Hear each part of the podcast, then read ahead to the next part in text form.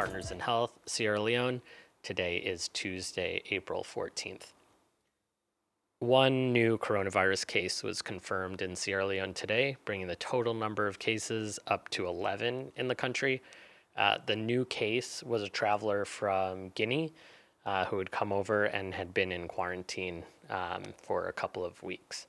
Today, we're joined by Ali Pearson, Partners in Health Sierra Leone's supply chain manager, uh, and Ali's going to give us a little bit more insight into the impact that coronavirus has had on global supply chains and the availability of personal protective equipment to keep clinicians safe, medical supplies, and pharmaceuticals, and also steps we've taken as an organization to prepare ourselves for an eventual outbreak in Sierra Leone just going to jump right in with some supply chain questions, if you don't mind. So, there's a lot of concern around the world right now about shortages of medical supplies and equipment needed to fight coronavirus, uh, masks, and other PPE in particular.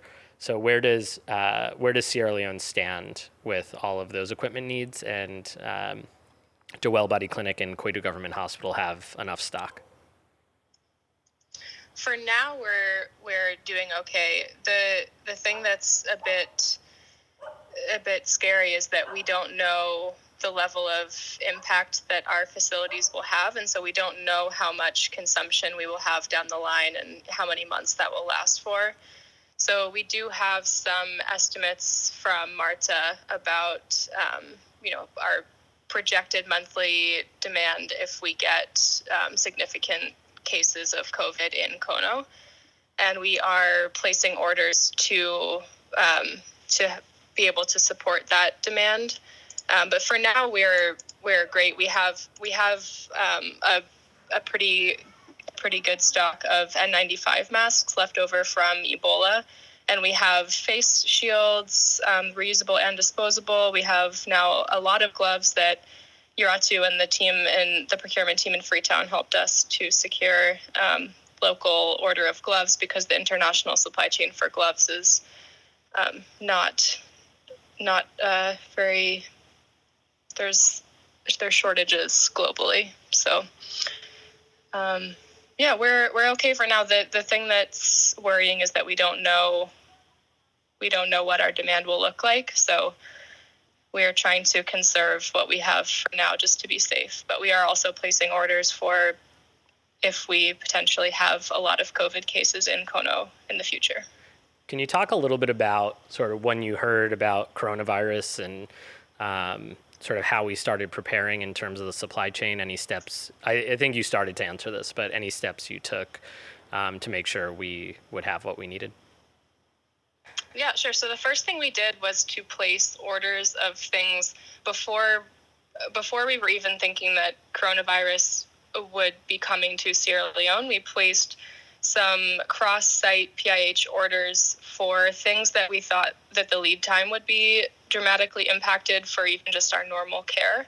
So we fortunately had some orders already in for things like surgical gloves, surgical masks, gowns, exam gloves, N95 masks um, that have been in the pipeline for over a month now. So that has really helped us with um, the lead time uh, issues that have been coming up more and more. Um, but then the next thing we did was to look at um, if we, if and when we we were going to be um, having coronavirus in Sierra Leone, what would that mean for increased demand? Which items would we need more of, and would we be able to support that increased demand with what we currently have? So we've now placed a few different orders um, for cross-site PIH with um, quantities for a lot of these IPC materials, and then also drugs, equipment, other things that are needed for COVID. For most of the severe cases of COVID, um, they require like ventilators and other pieces of equipment that don't necessarily exist in Sierra Leone. Can you talk a little bit about um, whether we've been a part of procuring any of this equipment or what our level stock levels are for it? Yes, so the government of Sierra Leone has purchased um, a lot of ventilators for the country. We have bought um, new 10 liter per minute oxygen concentrators, which are going to be useful even without coronavirus, but um, it was with coronavirus funding, and it will help for um, a lot if we are treating um, COVID at our facilities to have these uh, extra concentrators.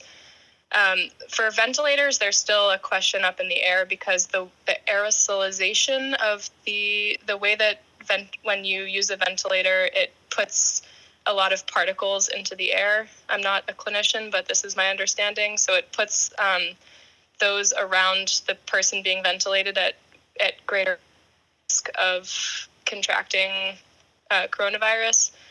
Um, and it's also a quite a quite a specialized piece of equipment to use. So our team is um, we have people who are trained to use ventilators, and we we want ventilators for our facility even without coronavirus. But the question of whether whether we're going to use them with coronavirus patients still sounds like it's it's up in the air um, because of the risk it would put our providers in to use them. Yeah, and I know we also just sent over two uh, new oxygen concentrators over to the military hospital. I think they're on loan from Partners in Health to the military hospital because they're actually seeing coronavirus cases. So I think there were four that came in, and two are now um, two are for Lakka for the TB hospital, and two are for the military hospital. Yes, and that was just the first four of an order of 20. So there are more coming in for Sierra Leone.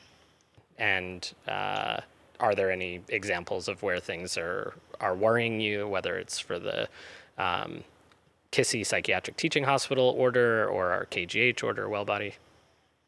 Yes, um, worried all around, mostly because of the uncertainty. So, with the the reduction in flights coming into Sierra Leone, there's now very few options for um, air shipments, which even just generally for our for our normal use, we're we're seeing we haven't seen any options for shipping cold chain, which is very worrying because we have um, a lot of lab reagents that require cold chain. Also, insulin is cold chain, and if we're not able to bring in um, cold chain shipments that will impact um, that will impact our ability to to provide um, care to to patients. Um, but also just the uncertainty around um, you know shipping sea shipping seems to be um, not impacted in terms of timelines, but the costs have gone up.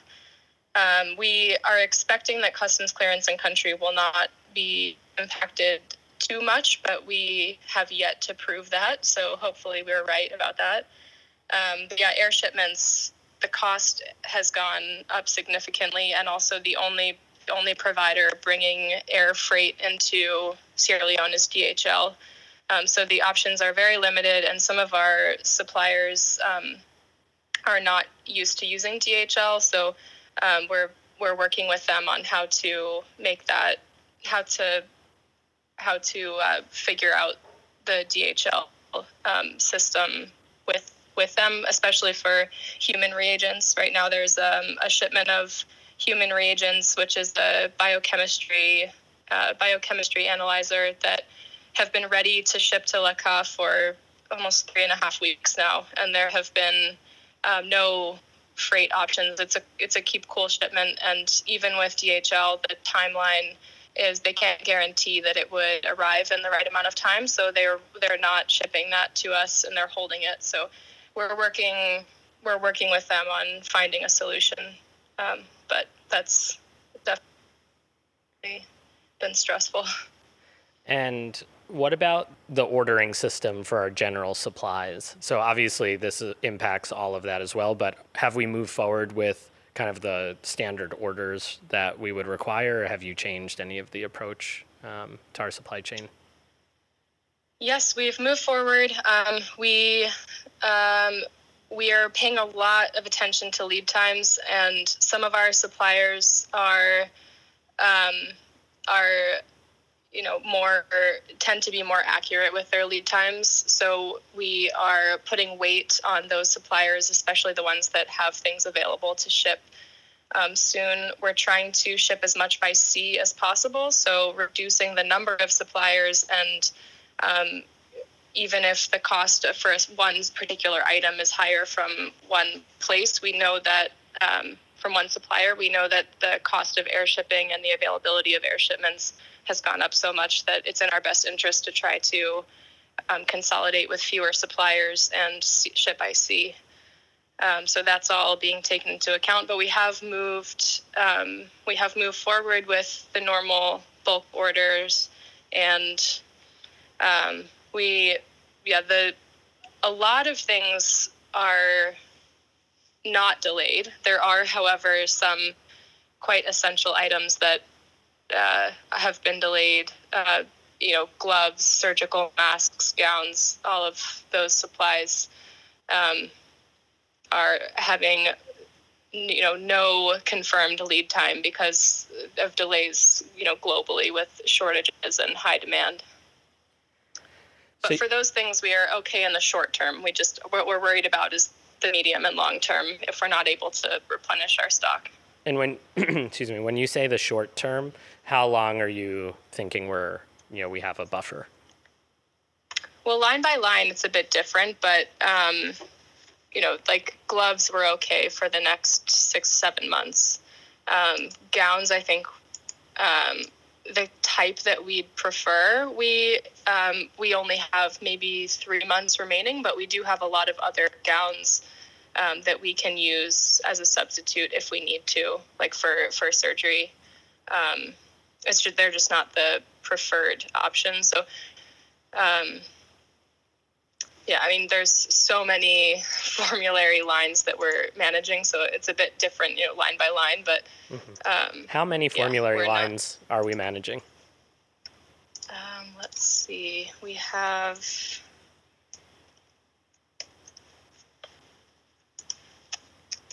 A lot of clicking over there. Sorry to throw question at you. Um, 650 items is that i mean for uh, for our staff who are listening like is that a lot i mean it sounds like an enormous number of supplies to me but like compared to hospitals in philadelphia for instance is that a lot of supplies and how do we come up with well, that so we try to consolidate to fewer. So in a in a hospital in philadelphia they would have you know every different brand of suture for different preference for surgeons, and they would have lots of different types of exam gloves, nitrile, latex, powder free, powdered, and we try to consolidate to um, just you know as few items, as few SKUs as possible, stock keeping units um, for a number of reasons, but um, just you know we try to find the best value for money uh, for for things like gloves um, and by you know all of the quantity. And like the cheapest type of exam glove is latex. And we can if we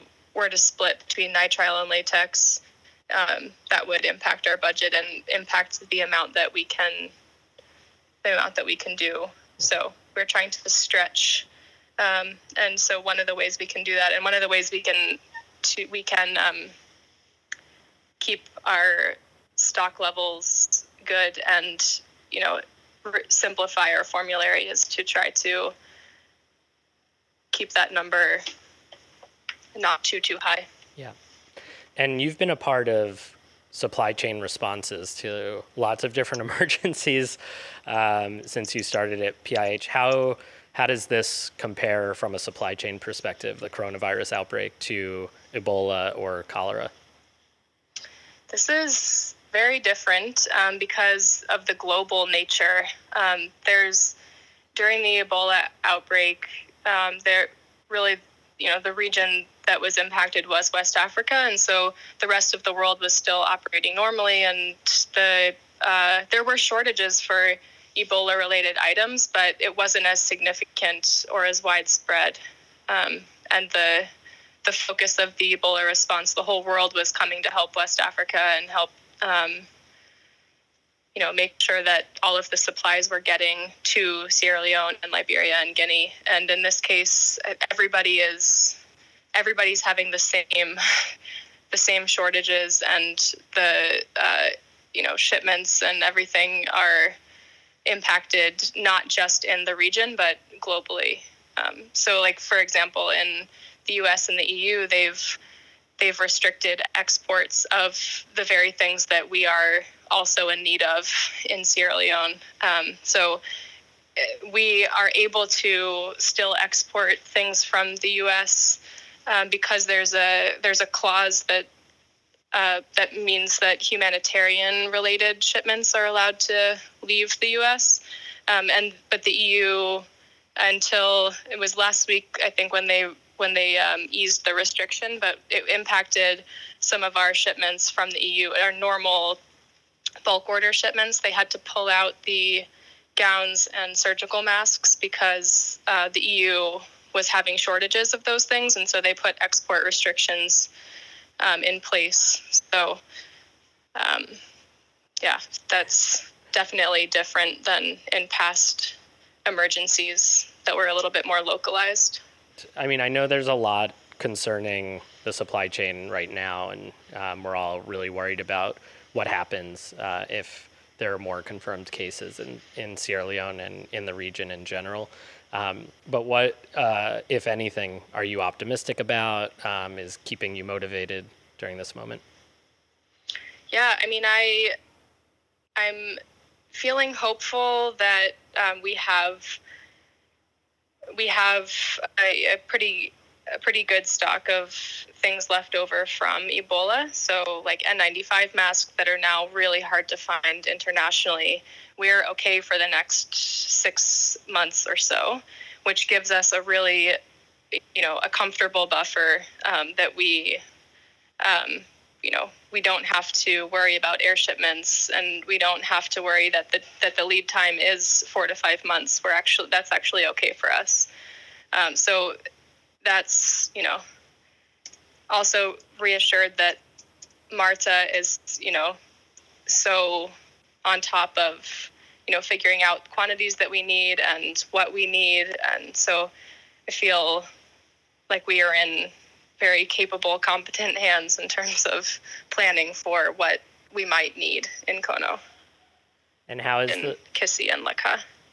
And how is the supply chain team doing right now in Sierra Leone? How are they feeling?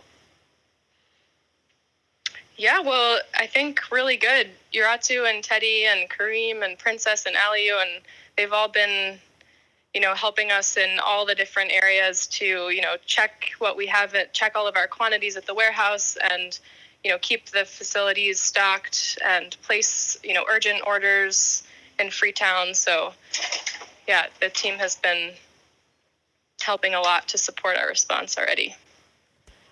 Thank you so much, Ali, for taking time. I know um, everyone's going to love to hear from you, and um, thanks for all you're doing to make sure we have what we need to respond to this. Thanks, Johnny. Thanks, everyone, for listening. Tomorrow, I'll be back with Isata Dumbuya to hear a little bit about the impact that coronavirus is having on maternal health services in Kono District it, take it all.